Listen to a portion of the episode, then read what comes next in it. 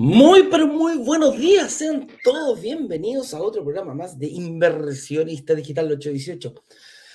Un eh, programa donde nos juntamos, un espacio donde nos juntamos a conversar referente a la inversión inmobiliaria. Cómo invertir en departamentos y lograr que se paguen solo. Todos los días eh, nos reunimos aquí para descubrir este bello mundo y tratar de discutir algún tema un poquito más relajado, un poquito más distendido, pero no menos profundo sobre este tema de la inversión inmobiliaria, como lo decía.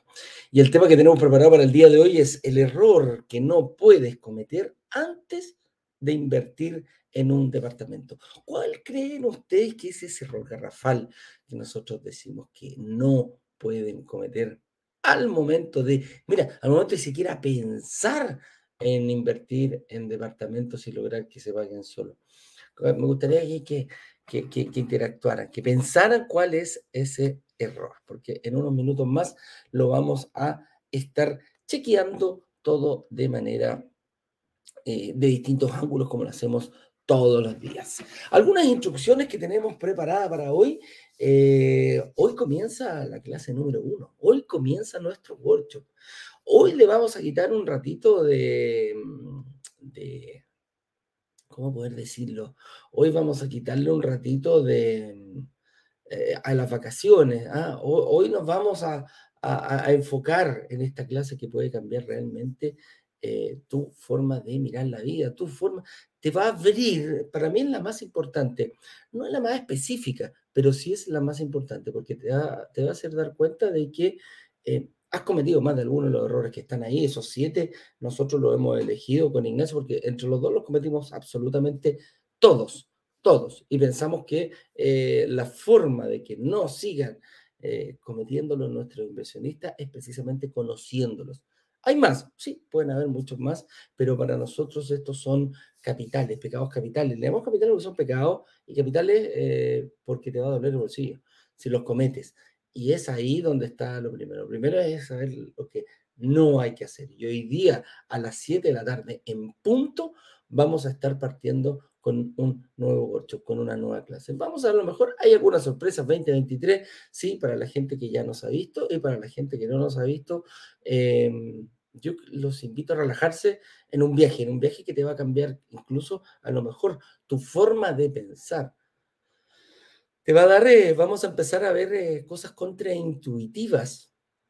Muchos de los errores eh, son aquellos. Te vamos a decir, mira, este es el error, este es el camino. Pero la verdad que un camino para, para cada error, hay un camino por cada persona que vea el workshop. Esa es la, la, diferencia mayor. No hay otro, otro, no hay, no hay, otra vuelta. Cada, la, la, inversión inmobiliaria te da esa posibilidad de que aunque cometas un error, puedes tomar un camino diferente para llegar eh, a Roma. Nosotros le llegamos a llegar a Roma y llegar a poder invertir en algún departamento. Romanos, los que llegan, algunos, los que han llegado, después los que tienen más departamentos, etcétera. Ahí a ir jugando este año con, con, con ese término.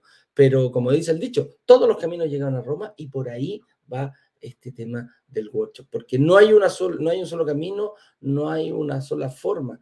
Cada persona puede ir guiando. Y esa es la idea principal de este workshop nosotros queremos que ojalá al final de este workshop tú seas capaz de poder crear tu propia estrategia de inversión. ¿Para qué? Para que la próxima semana en el lanzamiento oficial eh, seas capaz de definir por ti solo si estás o no frente a una real oportunidad de inversión. Por ahí va eh, nuestro objetivo, eso es lo que queremos. Ignacio y yo vamos a dar nuestro 150%, pero solo del 50% del, del camino. El resto lo tienes que poner tú. Concentración, preguntar, eh, ocupar todos los métodos. Vamos a hacer esta semana también distintas actividades, no solamente el workshop de la noche, vamos a hacer eh, actividades exclusivas por Instagram también, donde vamos a poder compartir, donde es el momento de aprovechar, eh, son las únicas, son los únicos momentos que nosotros podemos ayudar a hacer asesoría, no hacemos asesoría personalizada, siempre lo hacemos a través de estas clases grupales. Y en esa actividad invitamos a gente a, que nos vea, a que participe, a que nos haga sus preguntas. A lo mejor las tiene anotadas, no hay ningún problema, eh, lo podemos hacer. Así que con eso dicho, eh, brokerdigitales.com slash workshop. Work de trabajo, shop de compra, a eso se refiere la palabra workshop. Eh, ese link tienes que contestarlo, tienes que regalarlo a tu familia, a tus amigos, a tu comunidad, a personas que realmente quieras o realmente te importen, porque te van a cambiar la vida absolutamente. Créeme que después de este workshop vas a ver eh, muchas cosas que lo veías antes de una forma, ahora de otra. Lo que sí tienes que ser valiente, tienes que ser valiente porque te va a dar miedo, pero con información, con la mayor cantidad de concentración que le, que le dediques a esta semana, eh, créeme que vas a poder eh, vas a poder llegar muchísimo más seguro, de mejor forma, al lanzamiento oficial de la próxima semana, como lo decía. Eh, ¿Qué más? Un poquito puedes encontrar en esta... Ah, durante toda esta semana van a estar abiertas las agendas de nuestros analistas. Así que descarga el estado de situación, agéndate una reunión gratuita con ellos. Son personas que te, tienen muchísima experiencia en la banca. Por lo tanto, te van a dar el, eh, te van a dar el punto de vista de la mutuaria o del banco para el momento que, para el momento que necesites un crédito hipotecario. Y eso es lo más importante. Como inversionista te vas a dar cuenta que tenemos dos desafíos muy grandes. Uno es pagar el pie eh, durante el periodo de construcción y dos, eh, conseguir un crédito hipotecario. Y a eso nos tenemos que enfocar. Por ahí tenemos que ver, bueno, aparte todo lo que tiene que tener la propiedad y todos esos errores grandes. Así que, eh, ¿qué más? Si no estás en la comunidad, ahí va a estar durante todo en, YouTube y señor director si lo coloca también en Instagram para la gente que nos ve, el link para que puedan acceder a la comunidad. Así que este, en, esta página van a encontrar... Eh, los horarios de las clases, descargar el estado de situación, agendar una reunión, eh, cómo ingresar a los grupos de WhatsApp, cómo ser parte de la comunidad, hazlo tú. Y algunas historias, videos de cómo partió esto, cómo se nos ocurrió, eh, cómo funciona nuestro negocio. Hay gente que dice, bueno, ¿cómo funciona usted? Ahí está clarita explicado. Y testimonio, obviamente, muy importante. nuestra comunidad eh, funcionamos en base a... La, la comunidad es un movimiento recíproco que va creciendo, va creciendo como una ola. Pero nosotros entregamos el conocimiento y nuestra gente ha querido venir a entregar su testimonio de cómo ellos lo logró. Hay distintas personas, eh, hay distintas... Eh, hay distintas historias detrás de cada uno. Y ellos ah, eh, desinteresadamente han venido a, a contarlas. Quizás tú te puedas verlas distintas y a lo mejor tienes el mismo trabajo, a lo mejor eres compatriota, a lo mejor tienes la misma edad, a lo mejor estudiaste la misma carrera o estás en la misma universidad, etcétera, etcétera. Pero lo que sí vas a encontrar a más de alguien que identifique con tu, con, tu situación que estás viviendo ahora. A lo mejor es separado, a lo mejor es papá familia, a lo mejor es viudo, viuda, etcétera. Pero lo que sí te aseguro que vas a encontrar a alguien que dice, chuta, si él lo hizo, ¿por qué yo no?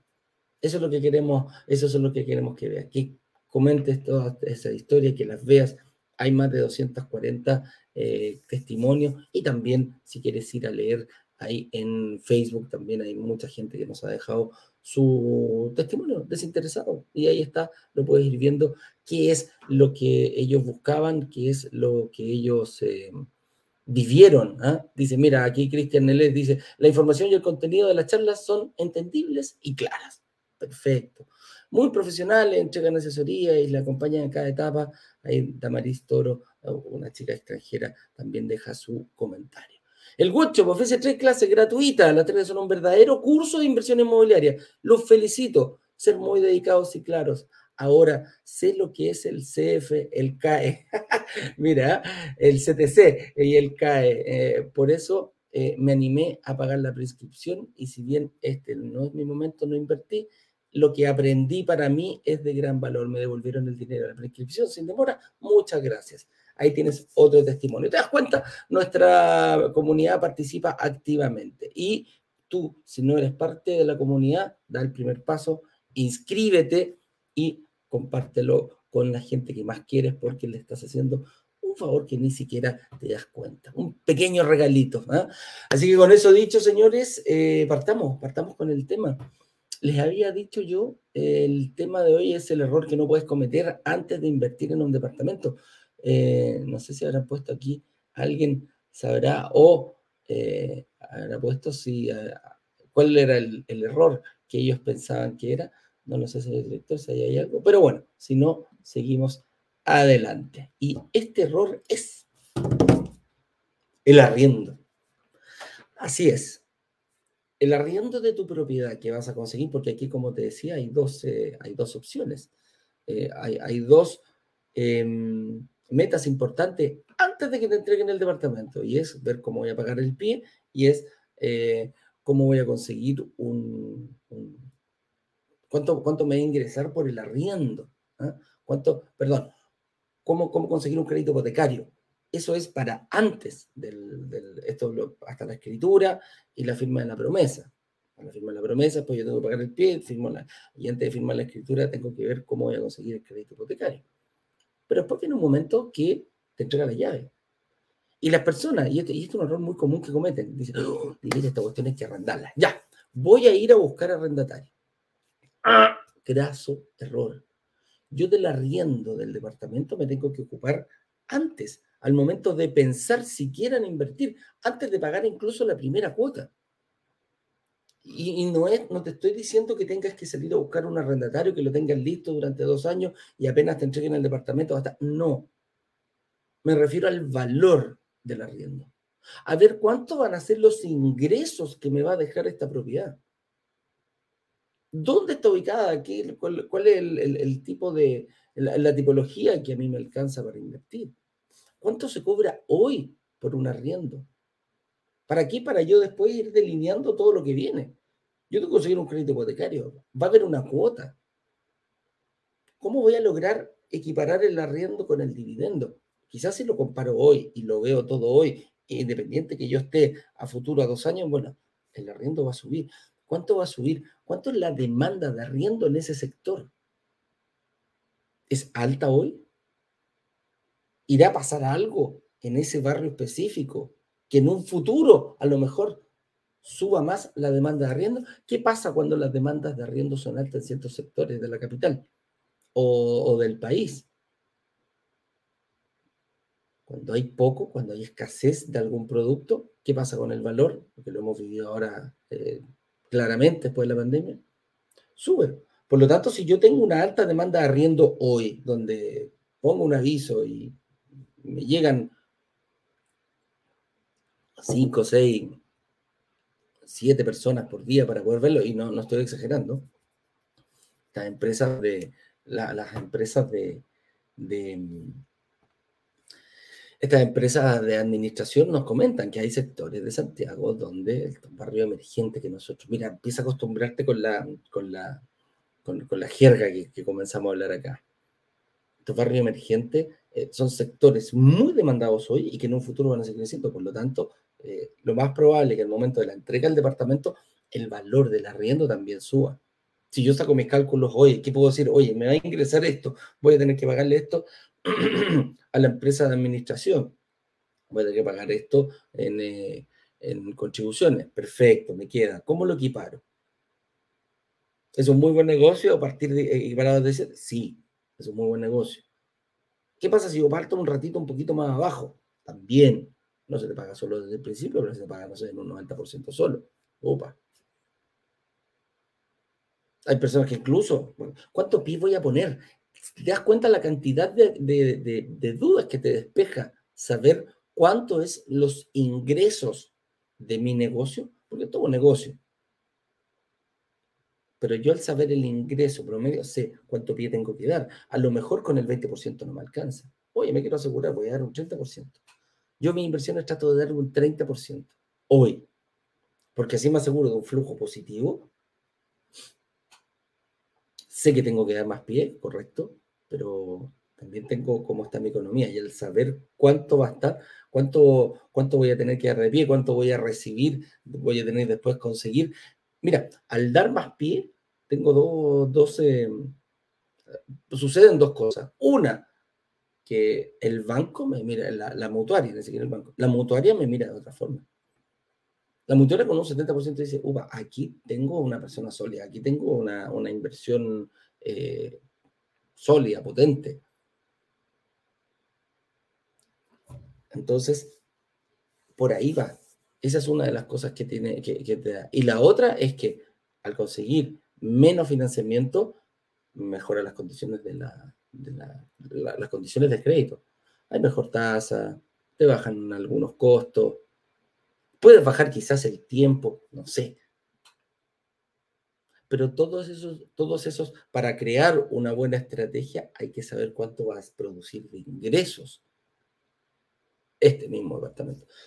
Y son esos ingresos que tiene que cubrir, con esos ingresos que te llegan, se tiene que cubrir el valor de la, de la, de la cuota, del, dividendo, que se habéis pedido a la mutuaria o a la, la mutuaria nos gusta a nosotros, y los costos asociados que tenga.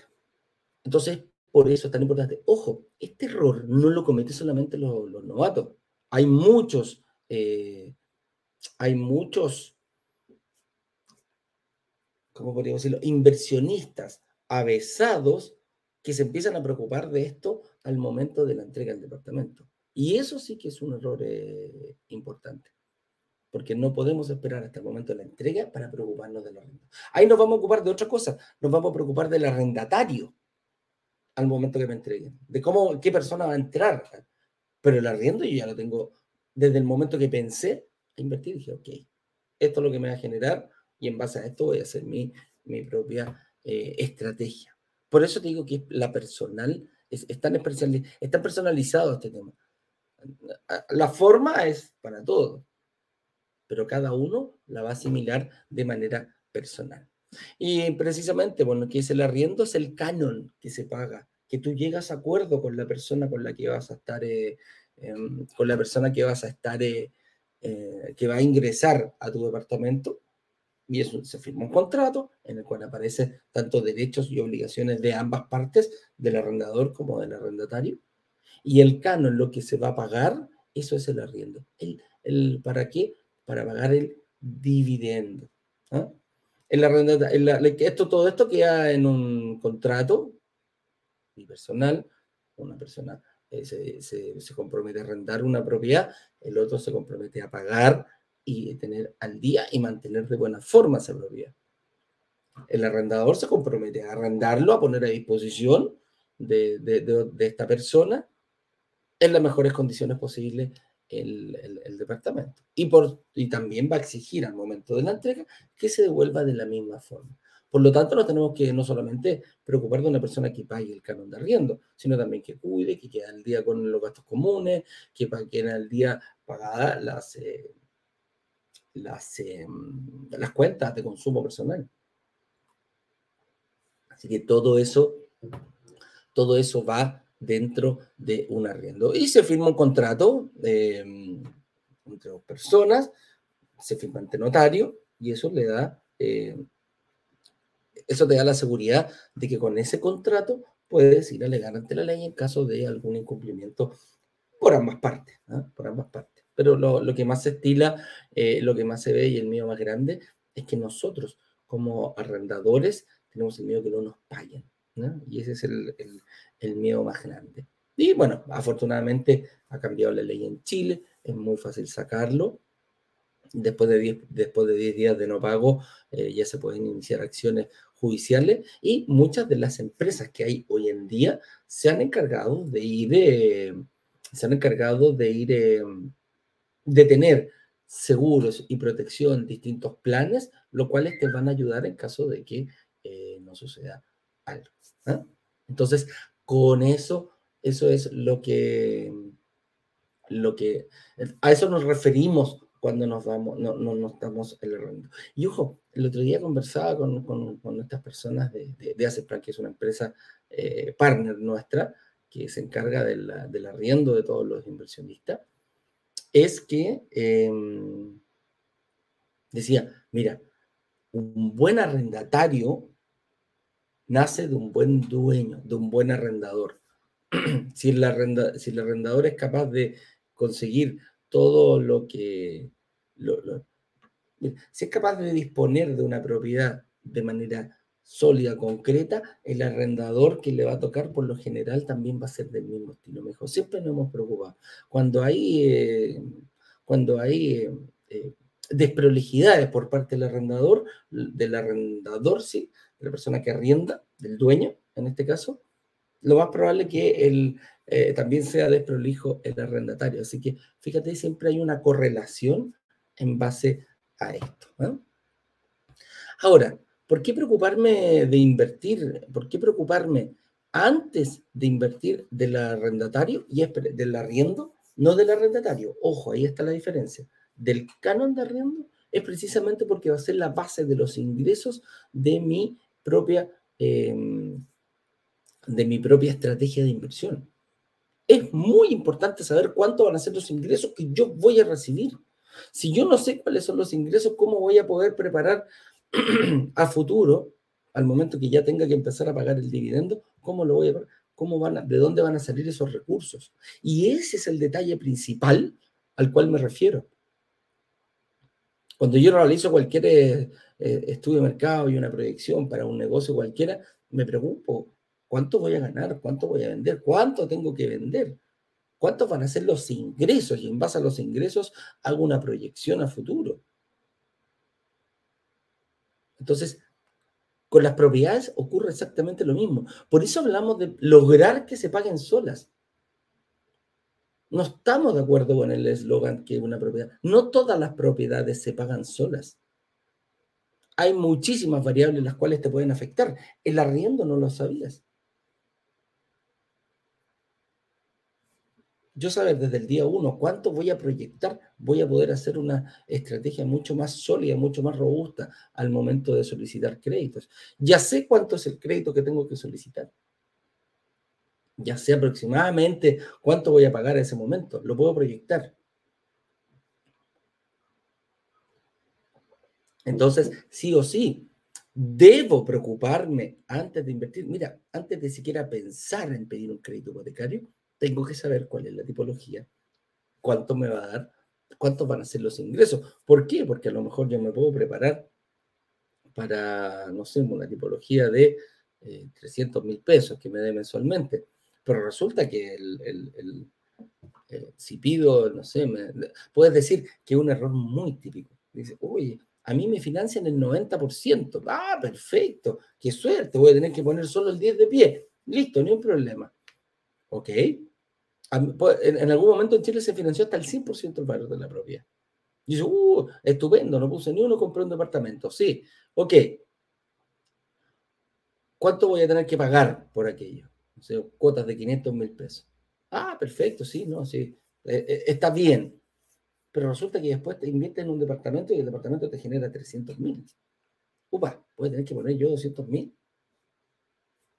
Chuta, me descompensa. Claro, porque no te fijaste en los ingresos.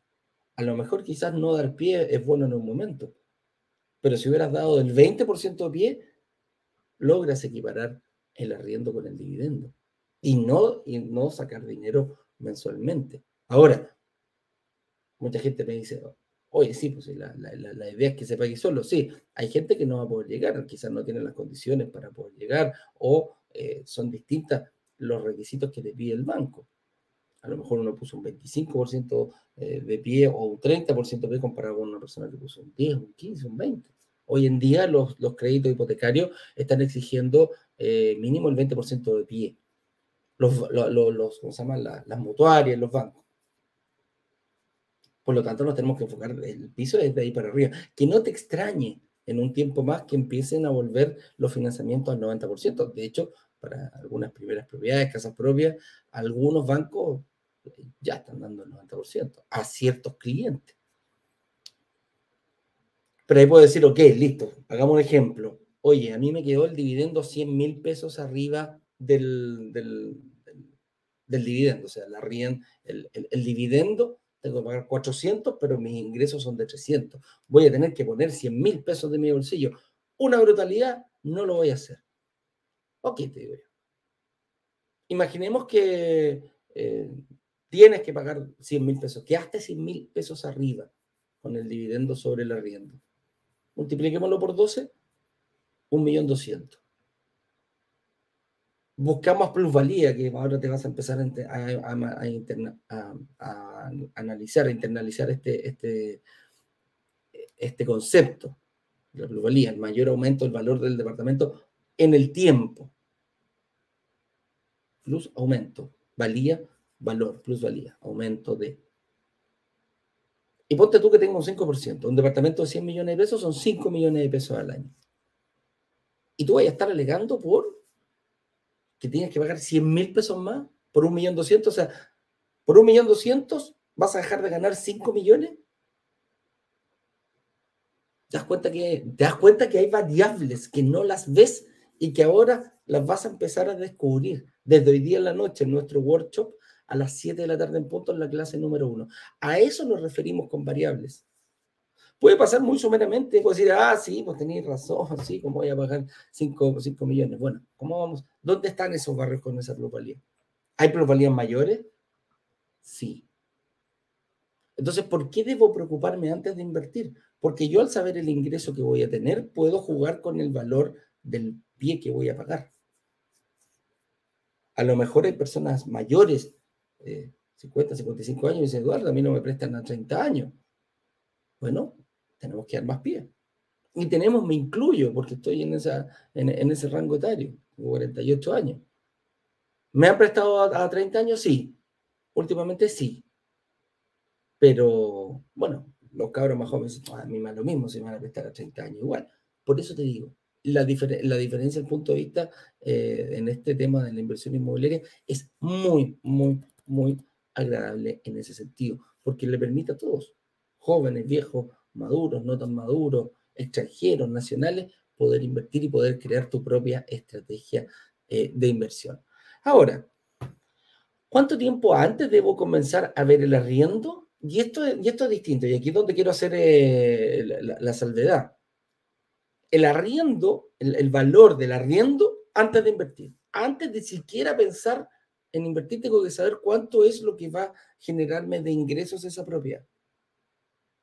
Sea, el día uno tengo que ver cómo voy a pagar el pie, cuánto, cómo voy a conseguir un, crédito hipotecario, cuánto va a ser los ingresos o el arriendo que me van a pagar por la propiedad que estoy estipulando crear. Y en base a eso, con eso ya tengo los datos más básicos para poder crear un plan estratégico eh, personalizado.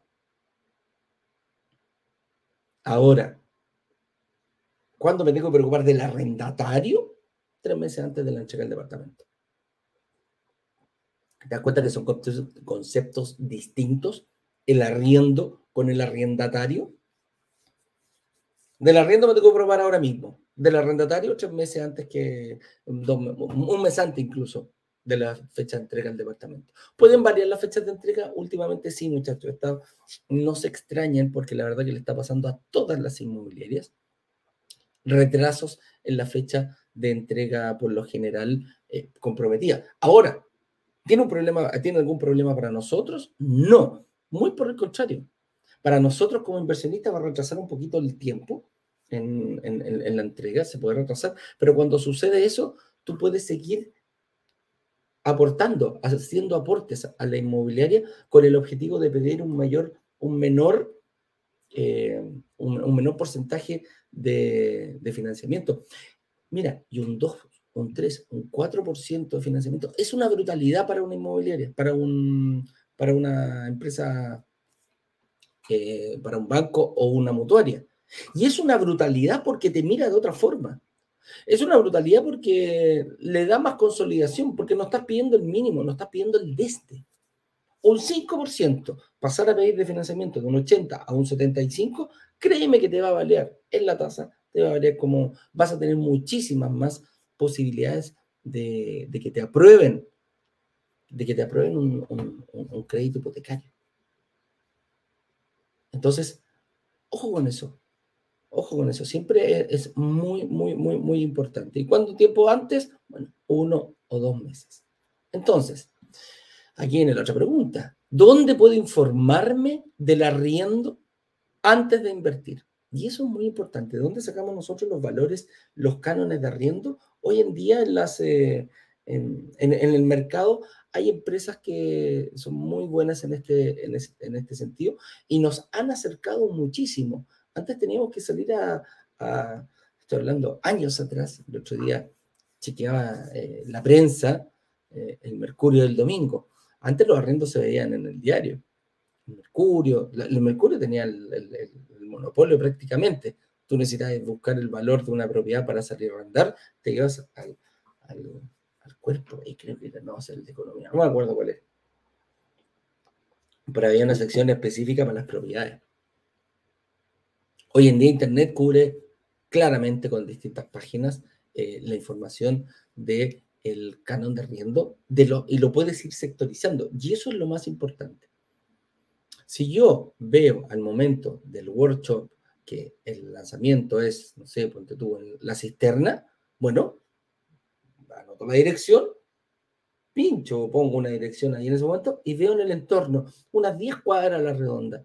¿Cuánto es lo que se está cobrando por un departamento de similares características? Y aquí quiero ser súper enfático.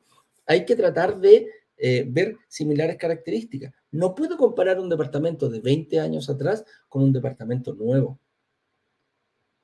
¿Por qué? A lo mejor los departamentos antiguos son más espaciosos, pero no tienen las mismas eh, regalías que tiene, eh, los amenities que tiene un departamento nuevo.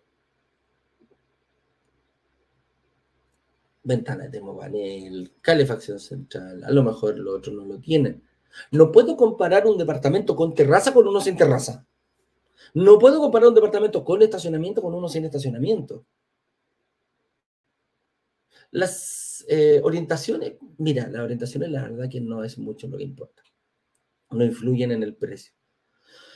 No se cobra más por un departamento mirando al oriente que otro mirando al poniente. No se cobra más por un departamento hacia el norte o otro por uno hacia el sur. Los pisos, fíjate que tampoco influyen. Tampoco influyen. Porque cuando una persona va a arrendar, si hay solamente una propiedad disponible, lo que busca primero es la ubicación. Eso es lo que más es muchísimo más relevante para un eh, arrendatario que todo lo que te he explicado. Que el norte, que el sur, que el piso 2, que el piso 3, que el piso 5, que el piso 15, que el 22, que el 35, etcétera, etcétera, etcétera. Si ese edificio o esa ubicación le es favorable para lo que él anda buscando, créeme que va a importar la, manda la ubicación muchísimo más que la orientación y, que el valor incluso muchas veces están, eh, eh, son capaces de pagar un poquitito más por las ubicaciones que ellos están. Que independiente sea, vaya a saber tú si el tipo trabaja cerca, si, si viven sus padres cerca, eh, no sé, a lo mejor es separado y los hijos viven cerca, etcétera, etcétera. Hay un montón de valor. Yo cuando arrendé mi primera propiedad, cuando, cuando, tuve que, irme a, vivir con mi hija, elegí la ubicación por sobre el precio, por sobre, la, por sobre la orientación, me daba exactamente lo mismo. Mi gran problema era, esa, mi gran exigencia era que quedara cerca del colegio, que pudiéramos, que se pudiera ir caminando al colegio, que estuviera un radio no más allá de 5 o 6 cuadras.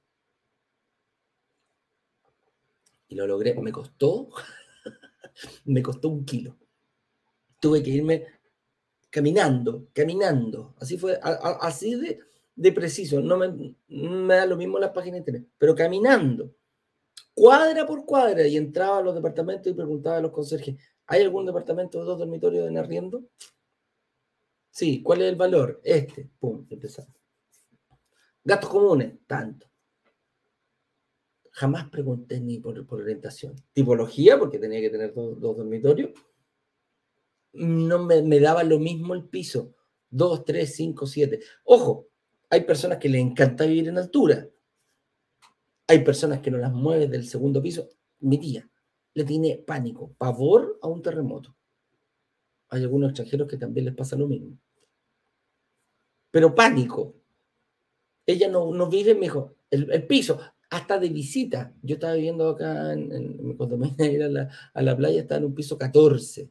Me dijo, no, olvidar. No vino nunca, nunca, porque le tiene miedo. Entonces, te das cuenta que tenemos nuestra, no, no, no, no me interesa a mí. Y yo, mi objetivo era la ubicación porque mi hija tenía que irse caminando al colegio. Así de simple. La iba a buscar yo, la iba a dejar yo en la mañana, salía a trabajar y ella se venía con compañeros que más encima vivían todos por ahí cerca. Pero a eso, a eso me refiero. Y no, no pongamos más, em, no, no, no le echemos más pelo a la sofa, como se dice. ¿ah? No nos pongamos más exquisitos. ¿Puedo saber cuánto es? Sí, aproximadamente cuánto se cobra hoy. Y eso hay que proyectarlo, hay que hacer una proyección a futuro, al momento que te entreguen el departamento. Porque los cánones de arriendo van subiendo a medida que se vayan dando, las, que va mejorando. Porque distinto es arrendar hoy día una propiedad en un sector donde no hay metro a una propiedad que sí va a llegar en metro en 3, 4, 5 años más. ¿Qué se premia para el inversionista? La anticipación. Si yo logro detectar esto, upa, créeme que se ve. O a lo mejor una mejora del sector. O a lo mejor un cambio de, mm, plano regulador permite que antes, donde habían solamente casas, se puedan empezar a construir edificios. ¿Y qué va a pasar con la plusvalía del sector? Va a aumentar. Porque se va a mejorar el barrio, hay obras de mitigación vial, las cuales incluso tienen que... Bueno, cuando llega un edificio a distintas de, de tres, cuatro casas, muchas veces el antejardín de la casa puede estar sin, sin cuidado y no le pueden alegar al, dueño de, de la casa. Si quiere tener un prado de pasto, perfecto. Si quiere tener un jardín seco, perfecto. Pero si quiere tener un pedazo de tierra, también es perfecto. No hay mucha diferencia en aquello.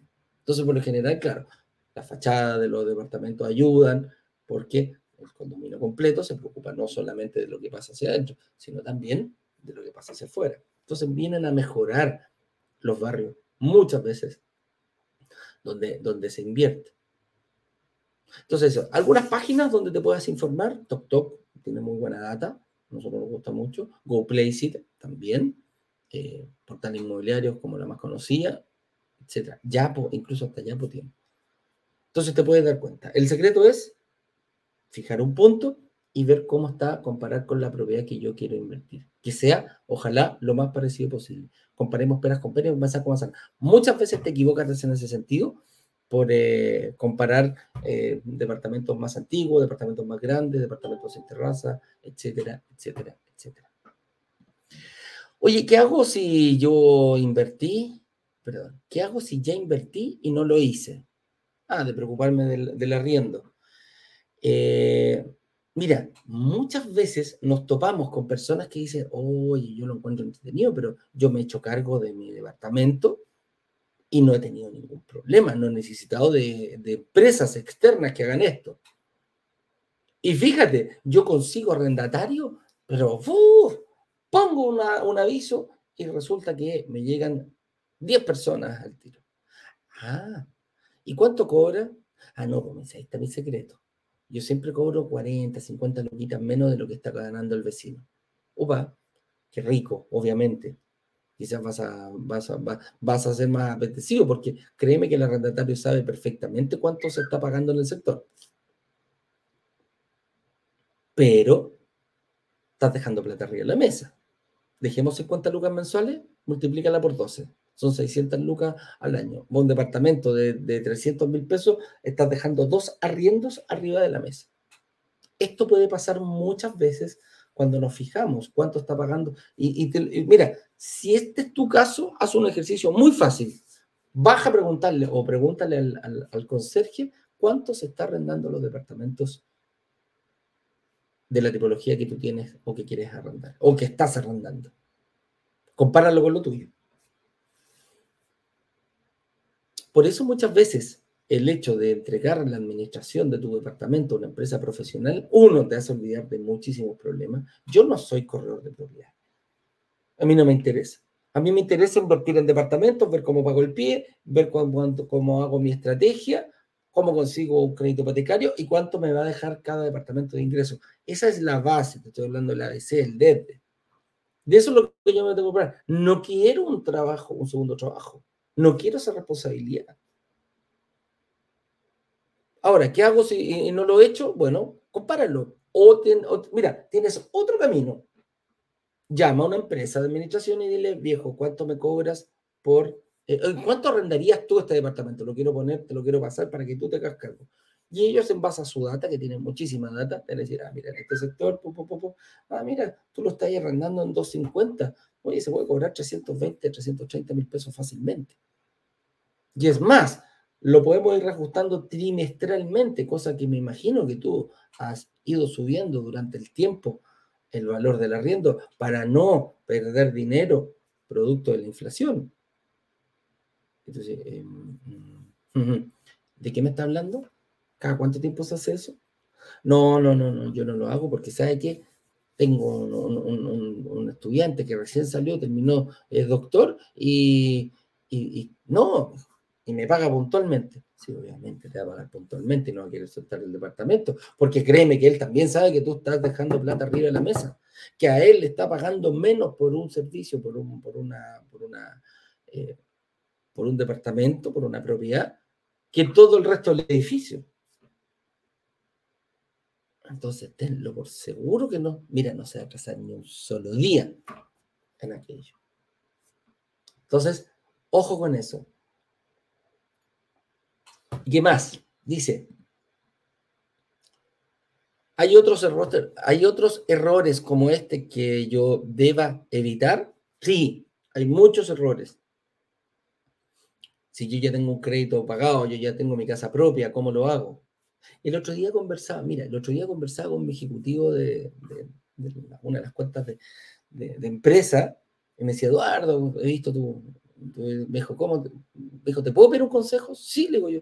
¿Podemos conversar un ratito? Sí, le digo yo, encantado, tengo 10 minutitos, no hay ningún problema.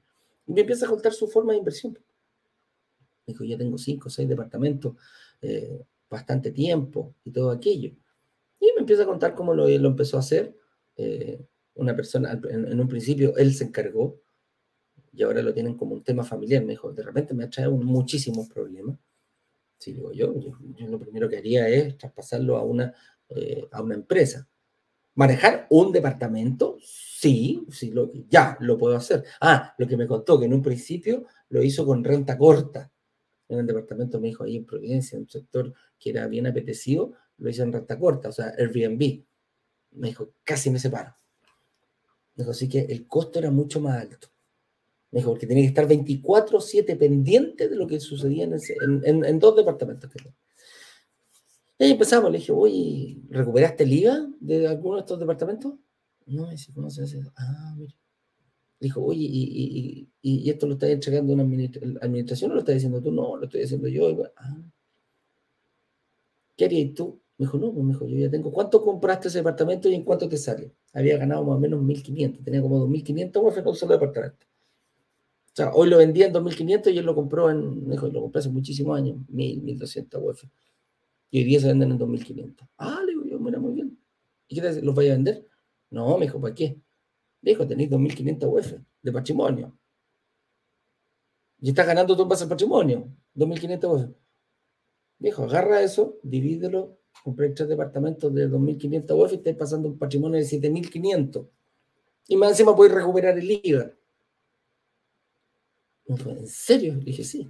Mira el workshop, velo, ve la clase número uno, que son los siete pecados capitales, me dijo, te va, dije, te va a abrir la mente de tal forma, ve, ah, realiza, mira todo el workshop y después conversamos, te hago una reunión con un analista o, conversamos directamente y, y, te puedo aclarar tu duda. Entonces, ¿hay otros errores que yo debo evitar? Sí. Pero también ten la tranquilidad que esos mismos errores que tú puedes evitar tienes que saberlos primero para poder evitarlos. Tienes que conocerlo. Esto es totalmente contraintuitivo. Aquí vamos a comprar mi casa. Mira, el objetivo no es solamente invertir. El objetivo, si tuyo es comprar tu casa propia, ojalá lo tengas. Porque si tienes una buena estrategia, te vas a comprar tu casa propia al contado, sin quedar endeudado 30 años, como le encanta a los bancos, como le encanta a los ¿Vieron? El otro día salió. La banca tuvo eh, ingresos récord, récord, ganancias récord. Claro, porque te venden la casa propia, te obligan, a, tú estás mentalizado. Compras tu casa propia, pago 80 años, termino los 80 años y listo, tengo donde morirme, porque lo compré cuando yo tenía 30, entonces a 30 años lo pago y termino de pagarlo y cumplo 60 años. Ah, mira, tremendo negocio, estuviste endeudado durante 30 años con el mismo banco, feliz el banco. ¿Qué pasa si te digo, cómprate 3, 4, 5 departamentos, paga solamente el 20% de ellos, los vendes todos, vas a tener un gran potencial, vas y te compras tu casa al contado. Y eso en 10 años. A eso me refiero. No estamos en contra de la, de la, de la, de la compra de la casa propia, pero sí, cómpralo de forma inteligente, como a ti te convenga, no como a la banca le convenga. Sácate ese traje de, una vez por todas. Mira el workshop, ve cómo se hace. Después, si quieres, invierte con nosotros. No hay problema. Y si no, hazlo por fuera. Vas a seguir siendo, vamos a seguir siendo muy amigos. Por eso esto es gratis. Nos ven mucho. Nosotros con Ignacio salimos muchísimo en, las redes sociales. Todas las personas que están aquí lo saben. Pero somos la única publicidad que no te cobra nada. Y que no te invita a comprar nada. Te invita a aprender, te invita a descubrir te invita a romper esa inercia que dices de una vez por todas, yo quiero aprovecharme de la plata del banco. No que el banco se aproveche de mí. A eso, bueno, ahí vamos a encontrar hoy día a la tarde, muchachos, muchísimos errores. Hoy día en la puerta, en la apertura, la puerta de entrada, el primer, em, el primer penal que vamos a lanzar. A propósito final, de penales, Felicitaciones a, Magallanes, ¿ah? Los colocolinos querían, tenían la copa asegurada supuestamente y ganaron a penales. Muy, muy, muy, muchas felicitaciones. ¿Te das cuenta? No siempre gana. Eh, mira, no siempre gana el que uno cree que va a ganar. Gana el que tiene una mejor estrategia. Y en este caso, el querido Magallanes fue el que tuvo la mejor estrategia ayer para salir campeón. Así que, mira, justo llegó Ignacio Borral, aquí le vamos a dar un par de minutitos para que pasemos a contestar preguntas de nuestra gente, que me imagino deben estar ansiosos de... Oye, pueden preguntar lo que quieran, chiquillos. Pueden preguntar cómo hacer el workshop del día en la noche. Pueden preguntar, eh, no sé, lo que se les ocurra. Aquí el señor director tiene algunas preguntitas y mientras mi compadre ahí se prepara y conecta todo para estar, ¿ok? Vamos a ir con la primera pregunta. Aquí dice Sebastián, hola, si mi arrendatario no paga los gastos después determinar el arriendo, ¿puedo enviarlo a DICOM o cualquier deuda en relación a arriendos no pueden ir a DICOM? Ah, mira qué buena pregunta. Aquí ya Ignacio está listo, entonces lo voy a hacer entrar para que podamos rápidamente contestar esta y otras preguntas más. señor director, haga pasar a Ignacio Borrales, por favor.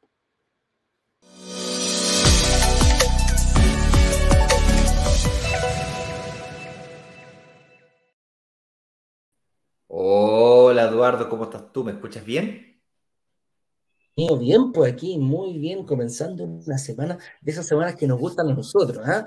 de esas semanas que tenemos workshop, así que ya les he dicho bastante a la gente, yo creo que ya está clarito, en todo el programa les, les dije que hoy día a las 7 de la tarde en punto parte nuestro workshop, así que lo vamos a seguir diciendo porque nosotros con Ignacio podemos parecer catetes, pero nos queda la tranquilidad de que la información la entregamos y nos vamos a dormir tranquilos cuando sabemos que fue comprendida por toda nuestra comunidad. Ignacio lo vi el fin de semana también contestando preguntas, enviando videos, así que por eso te digo, la persona de la comunidad nos conoce perfectamente y sabe lo que estamos. Así que, amigo mío, eh, contestemos preguntitas, ¿te parece? Llegaste justo, justo al momento que quiere empezar.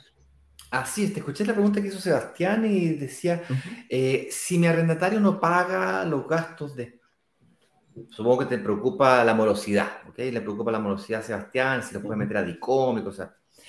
Quiero que sepan todos que en Chile hay una nueva ley que se llama eh, Devuélveme mi casa. Esta ley le permite a un juez dictaminar sentencia y una vez dictada sentencia, tú como propietario tienes 10 días de plazo máximo para sacar con fuerza de ley a tu arrendatario. Ahora, para que el juez pueda dictar esa sentencia, necesitas algunas cosas básicas, como por ejemplo tener un contrato de arriendo. Los grandes problemas que vemos en la tele hoy en día son las tomas eh, de, cuando dejan la casa botada y cosas así, o peor aún, cuando se la prestas a un pariente, amigo, sin, sin tener contrato y ese se lo presta a un tercero, y, ahí, es donde, ahí es donde queda la crema. ¿okay?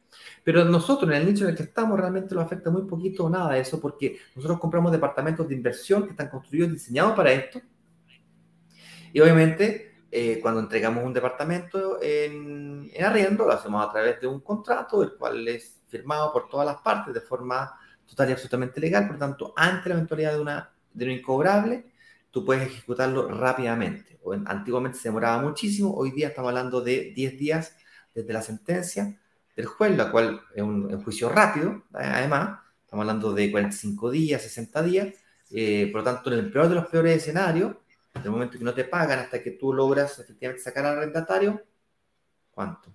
90 días. En el peor de los escenarios, 30 días, 45 días en un escenario más eh, medio conservador. Y respecto a colocar un inquilino en DICOM, eh, existe sí un, un, arrendatario DICOM, no me acuerdo el nombre exacto, pero DICOM tiene una herramienta para reportar malos arrendatarios. Ni siquiera hace falta que no te pague, basta con que te pague a tarde o atrasado o, o sea mañoso para pagar para que tú lo puedas reportar ahí su, correspondiente comportamiento de pago. Tienes que mostrar lo que dices, pues, no, no es como llegar y publicar cualquier estupidez. Eso es. Caro, así se llama, Caro. Eh, dice, quisiera saber si compro por una mutuaria. ¿No lo puedo declarar si voy por el segundo en otra mutuaria o banco? O sea, ¿no puedo decir lo que tengo? ya que en teoría no es lo mismo hasta que lo pague. No es mío hasta que lo pague. Eh, yo no las declaro. Yo saqué recientemente una hipoteca con una mutuaria, luego con la siguiente y no las declaré. Eh, como tú bien dices, si no aparece el sistema financiero, no existe. Ahora, las mutuarias y los bancos no son tontos, saben que están ahí y podrían eventualmente un banco bien mañoso, una mutuaria bien mañosa, meterse al servicio de impuesto interno y con el rol, con el root asociarlo con un rol y te va a preguntar, oye, esta propiedad que aparece aquí, y tratar de hacerte pisar el palito, que, tú le digas, ah, no, esa propiedad la tengo tal mutuario. Es por eso que te recomendamos que ese proceso no lo vivas sola ni solo, hasta pide ayuda. Tenemos convenios con empresas como Saeta, por ejemplo, que te ayudan en esa gestión y te van recomendando qué colocar, no tan solo en tu estado de situación, sino que además que colocar en tu estado de salud también qué cosas poner, qué cosas no, qué riesgos tomar, qué, riesgos eh, asumir, etcétera, etcétera. Pero la respuesta a tu pregunta es yo no los pongo. Si quisieras ponerlo, podrías ponerlo, pero también tendrías que declarar el arriendo entonces. Si el arriendo es más alto que el dividendo, estarías equilibrado o equilibrado. Por lo tanto, desde ese punto de vista tampoco sería tan terrible si lo declararas. Yo te recomiendo no declararlo, es más fácil, más sencillo, pero si lo quieres declarar, dale. Si tu casa propia, ahí sí que no hay vuelta atrás. Tu casa propia, viejo, como no tienes arriendo, no la declaras por ningún motivo. Y si el ejecutivo se pone muy mañoso, cambia mutuario. Y si, está, y si tu casa propia está con banco, el crédito hipotecario está con banco, ni siquiera tienes que declararla. El banco ya sabe porque está en el sistema financiero. o sea, ni siquiera tenés que decir. Todo el mundo sabe. Claro. Todo el mundo lo sabe, todo el mundo lo sabe. La mutuaria lo va a saber, la cooperativa lo va a saber, la caja de compensación lo va a saber, los otros bancos lo van a saber, todo el mundo, porque el banco sí o sí está obligado a publicar todos los movimientos que tú haces. Y cuando hablo de todos, todos, tarjetas de crédito, líneas de crédito, crédito de consumo y créditos hipotecarios. Francisca Susana pregunta, para empezar primero necesito tener mi casa propia y después puedo pensar en invertir. Gana un sueldo base soy extranjera, necesito orientación al respecto, si puedo adquirir una vivienda o no se puede. Mi estimada amiga Francisca, lo que acabas de, manifestar tú es una, una, creencia popular, una leyenda urbana, el que la única forma de transformarse en inversionista es primero comprarte tu casa propia y después invierto. ¿Quién dijo que tenía que ser en ese orden? ¿Quién te convenció? ¿Quién nos convenció de que tenía que ser en ese orden? Yo le echo la culpa quizás a nuestros abuelos, a nuestros padres, que antiguamente y quizás popularmente se habla del sueño de la casa propia, que yo me merezco un techo donde vivir y todas estas frases cliché que tanto gustan a, todo, a, todo, a toda persona. No te voy a negar que sentir la sensación de que esta casa es mía, pero en realidad es tuya, o es del banco. En mi opinión, el sueño de la casa propia, para que sea un sueño, se compra al contado. Y existen estrategias que te permiten conquistar dicho sueño en la casa propia. La casa propia, tú la puedes comprar al contado, primero invirtiendo en departamentos que te queden cómodos financieramente hablando, y luego repetir el ciclo varias veces, para luego comprarte la casa propia. ¿Cómo hacerlo? ¿De qué tamaño las inversiones? ¿Cuáles son los requisitos? ¿Y cómo una persona extranjera podría con llegar a invertir? Que tenemos una infinidad de extranjeros invirtiendo en la comunidad. Todo eso lo vamos a ver con detalle en las clases de esta semana. Lunes, miércoles y viernes, partiendo hoy día a las 7 de la tarde, donde vamos a partir justamente revisando los grandes siete pecados capitales, que son errores que son tentadores de cometer cuando pensamos en invertir en propiedades eh, y sobre todo si pretendemos que se paguen solas. Uno de esos errores tentadores de cometer es partir justamente por lo que estás planteando tú. Pensar que la única forma de partir en este mundo es con la casa propia. Y como la casa propia no me alcanza todavía, entonces no parto nunca. Yo pierdo tiempo valiosísimo, pero valiosísimo. Lo más valioso que tenemos es el tiempo, chiquillos. La idea es aprovecharlo a nuestro favor, no a nuestra contra. Juan Carlos Kent Ávila dice, ¿cómo es eso de que nos dicen que debemos tener 20 o 30% de pie y también nos comentan que podemos invertir desde los mil pesos? ok. Bueno, invertir desde los mil pesos es posible. Eh, no quiere decir que lo yo recomiendo. Para tú invertir desde mil pesos y tener 10 millones de pesos, te va a demorar eh, 10 mil años. es mucho tiempo, ¿cachai? No tenéis 10 mil años para poder, es muy poco. Te recomiendo pensar en 50 lucas, 100 lucas, ojalá 250, 300 lucas. A, partir de las 250, 300 mil pesos, eh, mis amigos míos, mis queridos, mis queridas, tú ya, piensas en, ya comienzas a pensar en la posibilidad de que una inmobiliaria te deje pagar las cuotas del pie de un departamento. Bajo eso, tienes un fondo mutuo, un fondo mutuo, un fondo de inversión inmobiliaria que te permite invertir igual como si estuvieses comprando un departamento, pero en vez de comprarte el departamento, no te alcanza para el departamento, entonces te compras un pedazo de un departamento, unos ladrillos, le llamamos cuota. Entonces, tú podrías invertir con, con cuotas de mil pesos si quisieras, que eso es lo que cuesta la cuota de un fondo de inversión, del nuestro. Lo tenemos en asociación con Taurus. Ahora, tú puedes pagar la entrada o pie de un departamento el 20 o el 30. A mí me gusta trabajar con el 30 o pagar, a mí, en Naturales me gusta pagar el 25 o 30% porque la cuota del, dividendo me queda bastante más baja y yo logro que se pague solo con el arriendo. Me deja una diferencial además que permite amortizar deuda o eventualmente ayudarme a pagar un otro, un otro departamento, el pie de otro departamento. Entonces, eh, son dos cosas distintas. Uno es cómo pago el pie de un departamento en muchas cuotas. Mientras más cuotas tenga, más baja la cuota. Ya, pero más baja la cuota, ¿cuánto? Bueno, ya te digo, entre 250 a 300 mil pesos, de ahí para arriba, tienes altísima probabilidad de no tener que comprarte un fondo, sino que comprarte el departamento mismo.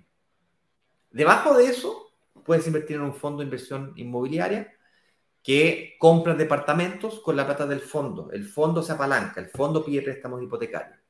Lo que pasa claro, el fondo pide préstamos del 50% a 15 años, a 10 años. Nosotros pedimos 70, 80% de financiamiento a 30 años.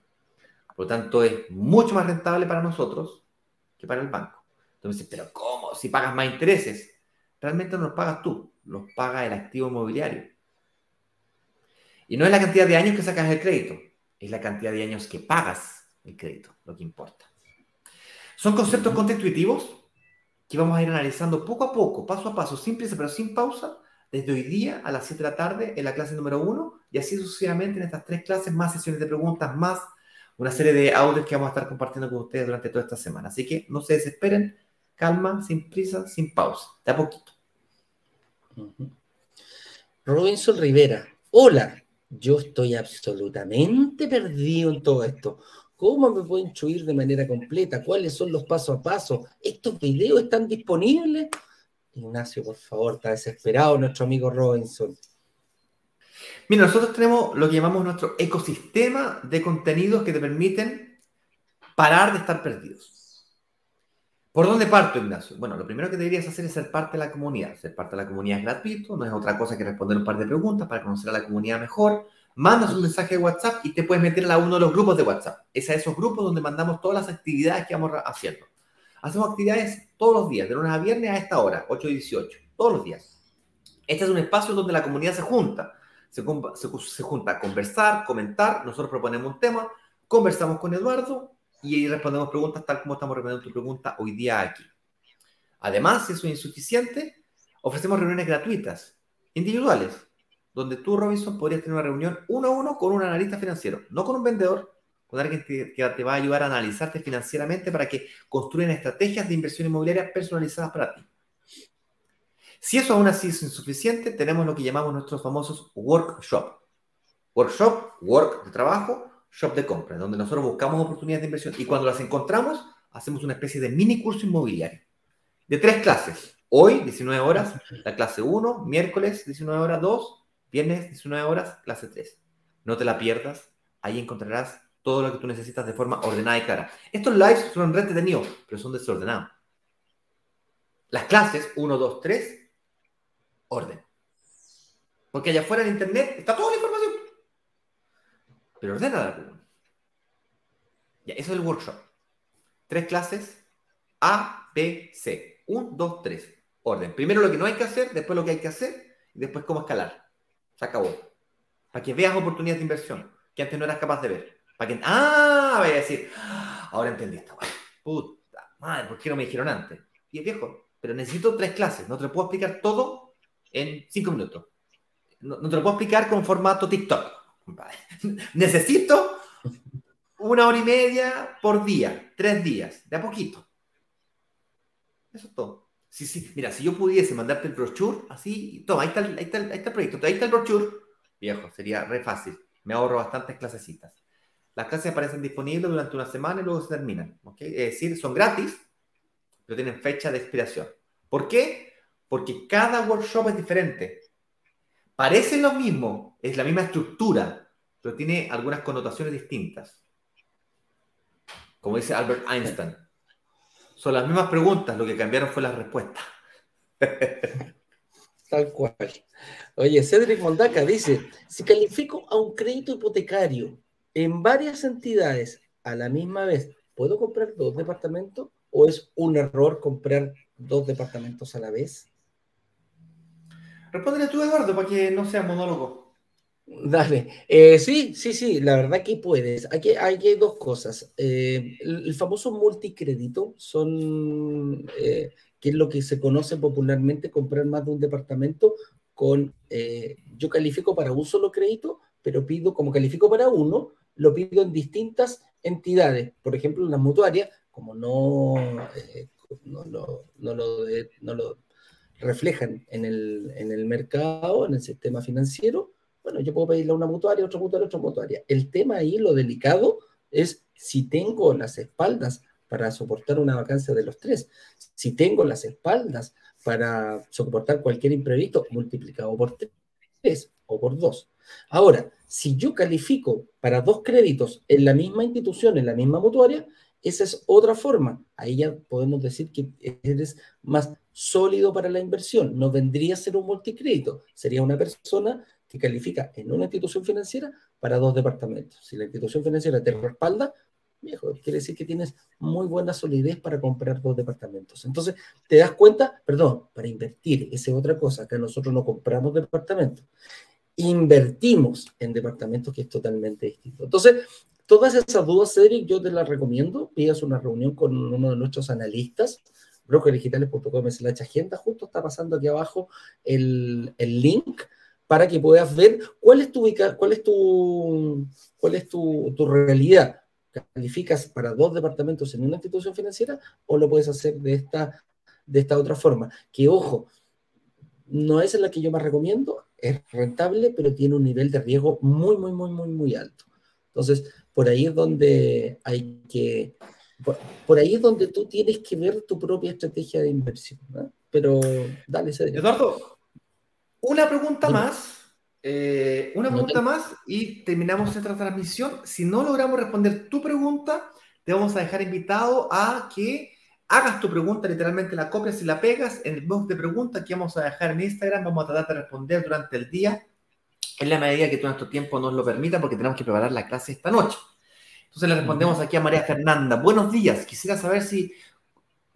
Eh, buenos días. Quisiera saber si cuando uno pide un fines generales tendría que quedar pagando dos créditos, el de la propiedad y el de fines generales? La respuesta es sí. Cuando tú pides un crédito de fines generales, si aún no has terminado de pagar la propiedad que estás pagando, tienes que continuar pagando el crédito de esa propiedad y el fines generales te compras algún activo que pague dicho crédito. Es decir, la segunda cuota del, pie, del, del, dividendo, es decir, el segundo dividendo, tienes que ser capaz de pagarlo con el activo que te estás comprando.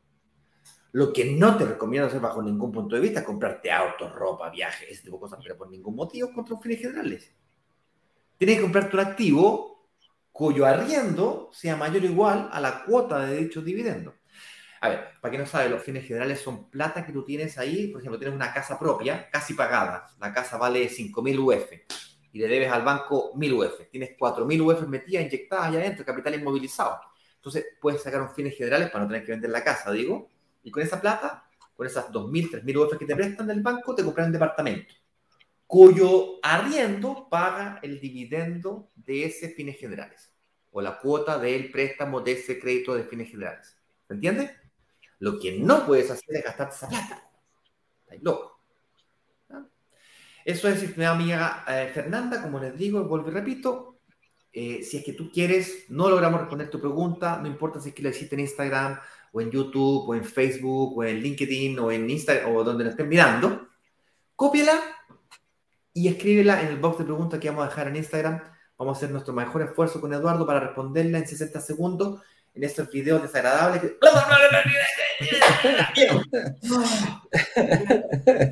Terrible, yo me desespero. Pero bueno, hacer los esfuerzos necesarios. Ignacio se desespera porque a él le encanta hablar, entonces 60 segundos como que lo tienen ahí con una pistola puesta en el pecho. Está matando, rápido. me matáis en 60 segundos, me matáis. Oye, chicos, con eso dicho, eh, sí, con eso dicho, hoy día a las 19 horas totalmente en vivo la clase número uno. Vamos a terminar de darle los últimos detallitos a nuestra PPT, pero con Ignacio nos comprometemos a las 7 de la tarde en punto. Por lo tanto, también comprométete tú. Pon una alarma en tu celular, eh, deja, mira, hazte de una hora y media, dos horas quizás, pero reserva ese espacio para ti, sepáralo, trata de no estar eh, en el auto, mira, concéntrate, viejito, esta clase te va a abrir la mente y vas a empezar a pensar de otra forma al momento de terminarla. Por lo tanto, eh, comparte con tu pareja, eh, véanlo en la televisión, ojalá que alguien se quede con los niños, si es que tienes hijos, pero a eso nos referimos. Es muy importante y en vivo y en directo vas a tener la posibilidad de hacernos preguntas, porque al final de la clase siempre damos espacio para preguntas y contestar las dudas que surgieron en ese momento. Así que... Viejo, mi clase, la clase magistral no da que ninguna duda, compadre. Muchachos, nos vemos, nos vemos noches, chicos. Sí, y mañana a las 8.18 también en otro programa más. Que estén bien. Chao, chao. Vender los 144 departamentos de un edificio en apenas dos días. Una sola startup logró vender 144 departamentos. 144 departamentos. 144 departamentos en apenas dos días. Y muy bien lo saben los miembros de Brokers Digitales, quienes gracias a una comunidad de inversionistas vendieron 144 departamentos de un edificio en solo horas. La comunidad tiene el poder de negociación, igual que un gran fondo de inversiones que es capaz de comprar y negociar consecuentemente un edificio completo. Cuando se abre la, opción de reservar, en cuestión de 48 horas, 24 horas, todos los, todos los departamentos del edificio son reservados.